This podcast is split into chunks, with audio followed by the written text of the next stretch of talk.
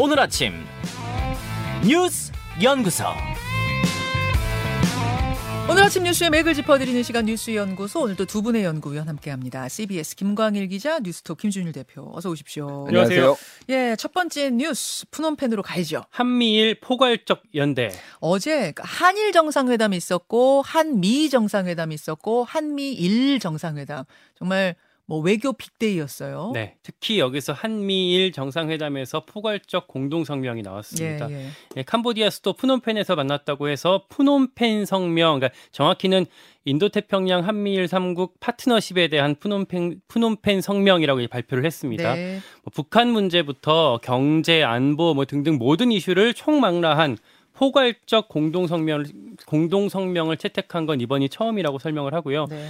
단일 대우 파트너십이 더 공고해졌다 이렇게 볼 수가 있겠습니다. 음, 초점은 먼저 이제 북핵, 북미사일에 대한 대응입니다. 네. 그러니까 무슨 내용이 있었냐면 북한 미사일 경보 정보를 실시간으로 공유하기로 한다라고 했어요. 이게 그러니까 지금은 만약에 우리 당국이 우리 군이 북한이 미사일 쏠 거라고 정보를 포착하면 네. 그걸 미국에다 보내고 뭐 그걸 다시 미국이 일본에 보내는데 좀 시간차가 있었어요. 음, 뭐 이제 이거를 실시간으로 다 같이 공유한다라고 볼 수가 있겠고 뭐 미국이 포착한 정보도 당연히 같이 어 이렇게 나눈다고 할 수가 있겠습니다. 음.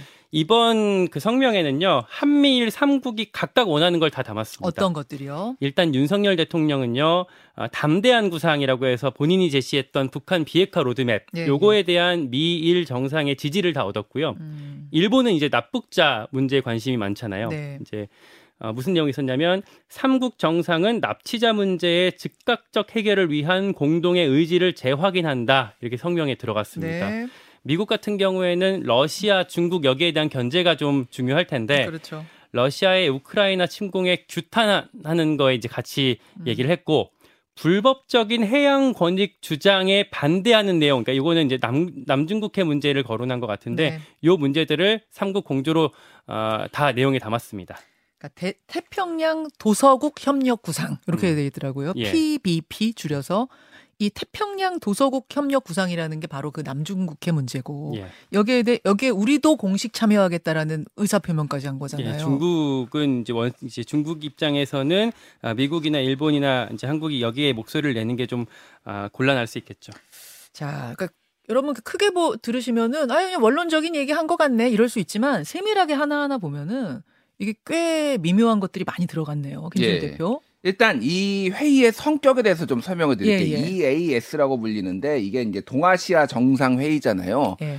안보 문제를 다룹니다. 음. 경제 문제 이런 게 아니라 안보 문제를 다루는데 회원국이 어디냐면 아세안, 동남아시아 중심의 아세안 10개국, 네. 그리고 미국, 일본, 중국, 러시아, 한국, 인도, 호주, 뉴질랜드. 그러니까 음. 사실상 전 세계가 다 참여를 하고 이번에는 EU도 초청을 했어요, 심지어. 음흠. 그러면은 전 세계의 중요 국가들이 다 와가지고 지금 이 현안에 이 안보 현안에 대해서 얘기를 하는 와중에 이것들이 지금 다 튀어나온 거예요. 그러니까 음.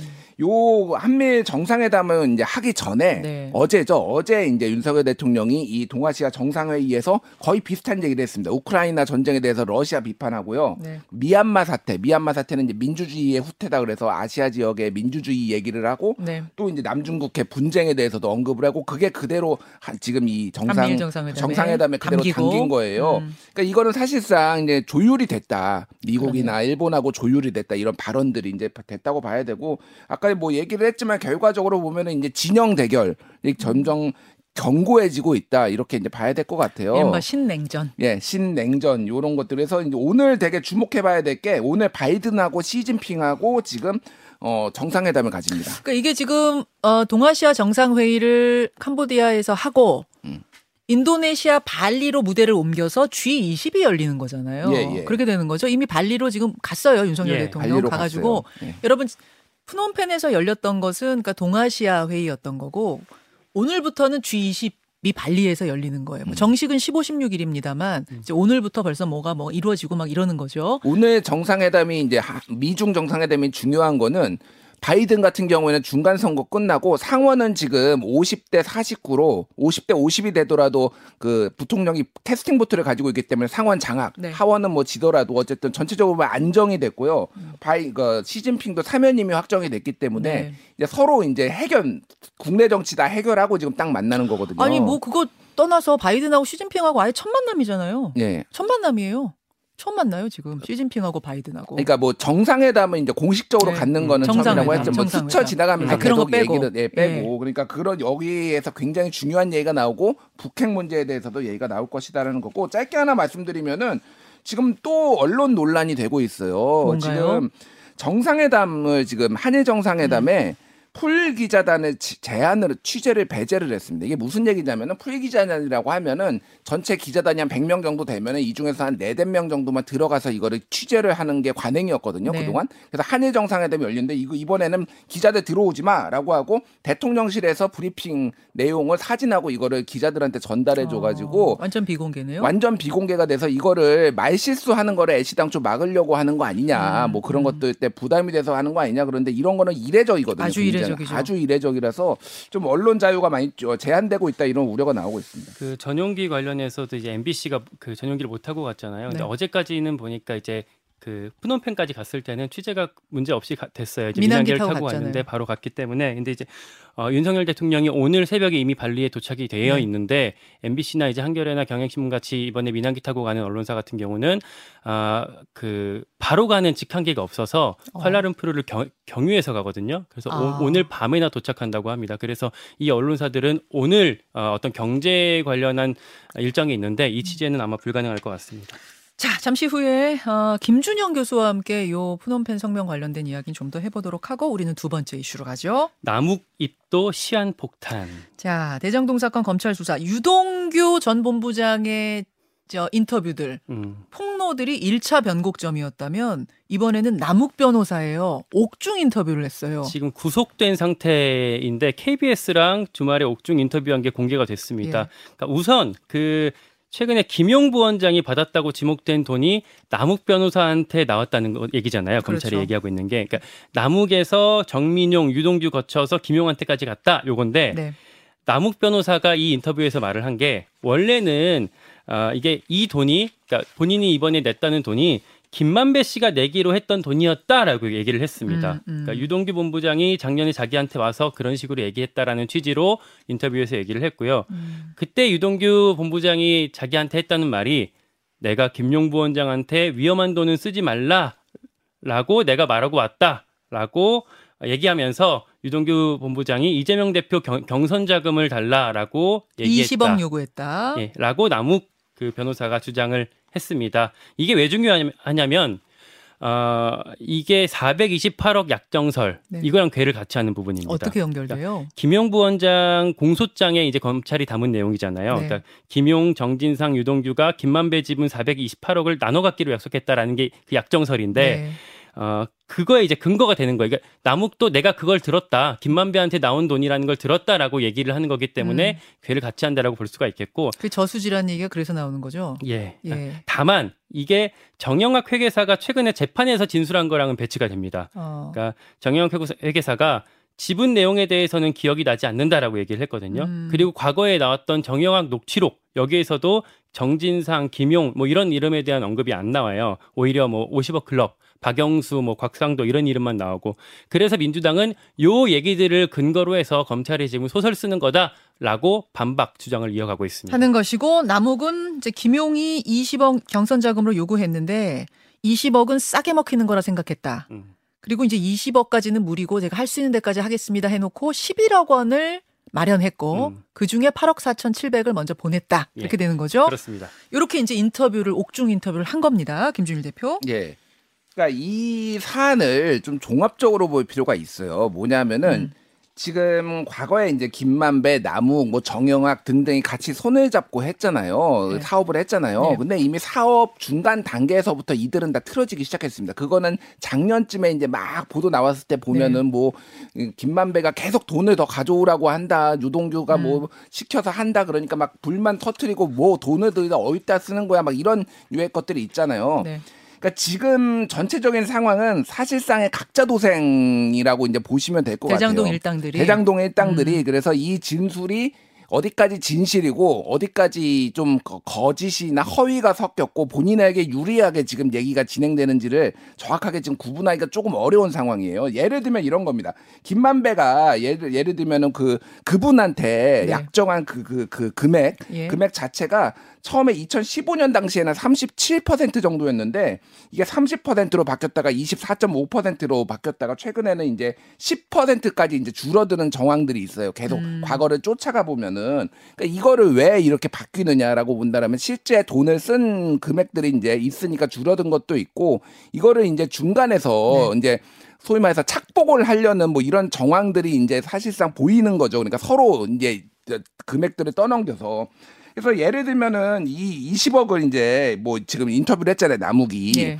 이금 이 금액이 정말로 정말로 그러니까 김용학에 간 거나 이재명에게 간 걸로 확인이 된 거냐 그건 또 다른 문제고 이거를 이런 식으로 누구한테 로비를 해야 된다라고 해서 돈을 착복한 앞에 뭐 사례들이 있는 거예요 그러니까 음, 건너갈 돈이다 하고 자기가 갖는 경우들도 있다. 예, 서로 그런 것들에 대해서 의심을 하고 있고 불신을 하고 아, 있고 서로 막 서로 예, 예? 예. 계속 계속 돈을 달라고 한다. 라고 해서 지금 검찰에서는 예를 들면 이재명 시장이 당시에 위례 사업 개발자로 대장동 팀을 사실상 선정했다. 뭐 이런 내용들도 예. 이제 구, 여- 압수수색 영장에 들어가 있다라고 하고 그리고 뭐 남욱을 이재명이 남욱을 빼라고 했다라고 김만배가 이제 얘기를 한 게뭐그 단독 기사로 나왔는데 이런 것들의 정황이 다 서로 많이 먹으려고 하는 그런 정황들이 지금 다 있다라는 거예요. 그래서 어쨌든 지금 전체적으로 보면은 조금 더 진술에만 의존한 수사가 있어서 이거를 좀 더 더 더 봐야 된다라고 봐야 될 것 같고 이제 내일 지금 이 정진상을 소환 조사한다고 하거든요. 네, 네. 그 부분을 좀 봐서 어디까지 지금 음. 검찰이 증거를 가지고 있는지 이걸 봐야 될 것 같습니다. 자, 이게 말씀하신 대로 뭐 우리가 지금 참고짓을 어떻게 알겠어요. 다만 진술들이 상당히 구체적으로 쏟아져 나오고 있는 것들을 좀 전달해 드리고 있는 거고 이렇게 뇌물 사건 혹은 정치자금 사건에서는 받았다는 사람들은 절대 안 받았다고 하는 것이고 그다음에 증거가 남는 게 굉장히 어려운 일이기 때문에 줬다는 사람들의 진술 이 진술이 얼마나 일관성 있고 얼마나 구체적이고 얼마나 여럿의 말이 다 맞아 들어가는가가 굉장히 중요하다고는 해요. 그렇기 때문에 우리가 일일이 하나하나 챙겨보는 거죠. 끝까지 짚어봐야 될 것 같고요. 이번 주 정치권 관전 포인트 하나만 좀 짚어드리면요. 예.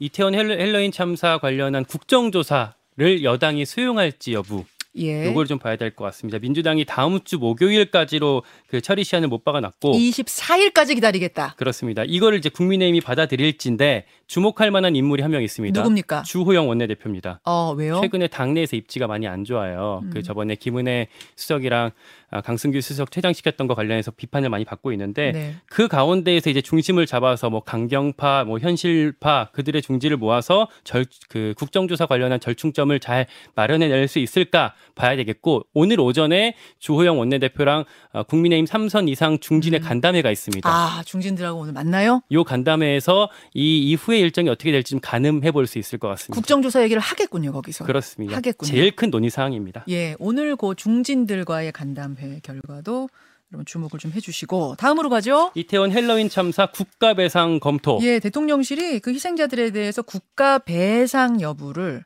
법률적으로 문제가 없는지 검토에 들어갔다면서요. 네, 이게 이슈가 있었는데 대통령실 관계자가 캄보디아 현지 브리핑에서 관련 질문이 나왔을 때 아, 윤석열 대통령이 법적 책임을 이미 언급한 적이 있었다라는 말로 사실상 검토 중이라는 걸 인정을 했고요. 참사 관련해서 주말 사이에 나왔던 이슈 두 가지만 좀 짧게 짚어보면요. 예. 하나는 아, 죽음들이 있었습니다. 용산서 정보계장이랑 서울시 과장이 아, 사망한 것으로 어, 얘기가 나왔고요. 그러니까 이 같은 날 금요일이에요. 각자의 자택에서 목숨을 끊은 거잖아요. 지금 용산 경찰서의 정보계장 음, 그리고 서울시 서울시청의 안전과 과장. 안전지원 과장입니다. 예. 그 얘기가 두 가지가 있었고 하나 이상민 장관이 중앙일보 인터뷰한 게 공개가 됐는데 어, 내가 마음 같아서는 폼나게 사퇴하고 싶었다라고 얘기를 했어요. 근데 여기에 폼나게라는 얘기를 넣어 갖고 뭐 사실 지금 상황에서 무슨 폼나게 사퇴를 합니까? 그래서 욕을 엄청나게 먹었습니다. 음, 그러니까 물론 질문에 대해서 왜 이제 사퇴 안 하십니까? 그 질문에 대해서 수- 나, 나 같으면 폼나게 나도 사퇴하고 내고 싶지. 그렇지만 마무리 음. 수습을 해야 되지 않겠습니까? 이제 의도가 뭔지는 알겠습니다만 폼나게가 적절했느냐? 요걸 두고 좀 감론을박이 있었던 거죠. 사람이 150명, 170명이 죽었는데 폼나게 사퇴할 수는 없겠죠. 자, 김준일 대표. 예.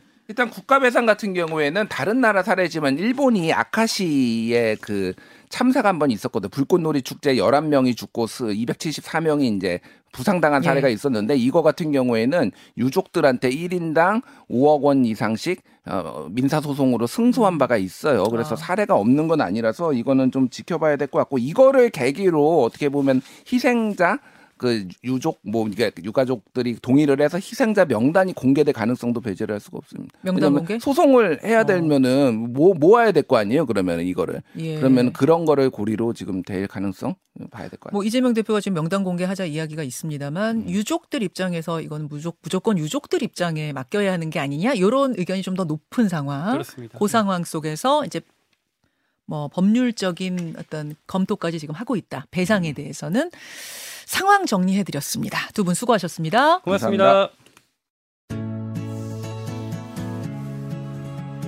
김현정의 뉴스쇼는 시청자 여러분의 참여를 기다립니다. 구독과 좋아요, 댓글 잊지 않으셨죠? 알림 설정을 해두시면 평일 아침 7시 20분 실시간 라이브도 참여하실 수 있습니다.